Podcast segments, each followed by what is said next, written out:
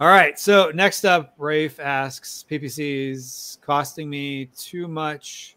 Oh, this is the same person. It's costing me too much and getting me only a few sales, even after optimizing ACOS is more than 100%. If I negate keywords that have sales and 100 plus ACOS, I can't find more keywords. Yes. Um, this is due to two different factors and it might be two at the same time. So if you cannot bring down your ACOS, it is either due to low conversion rates or high cost per clicks in your space. Um, I did this whole thing a little while ago. I had this like epiphany of how conversion rate uh, factors into ACOS performance. I actually did, I think, a video on our YouTube on that. Um, it's basically you can calculate your uh, ACOS by taking your cost per click multiplied by one divided by your conversion rate times your average order value, which is slightly different than your sale price. But you, if you just want to be lazy, you can throw in sale price. Um, so if your conversion rate is low or your cost per click is high, um, then your ACOS numbers are just going to work out the way they are.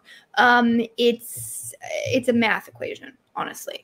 Um, so the question you want to figure out for yourself is um, is it due to my low conversion rate or is just my space so sometimes your conversion rate is good but your space is just so competitive. Like you could have a 15% conversion rate but if your cost per clicks are like above five dollars then the math is just going to work out to be a lot higher regardless of what the conversion rate is.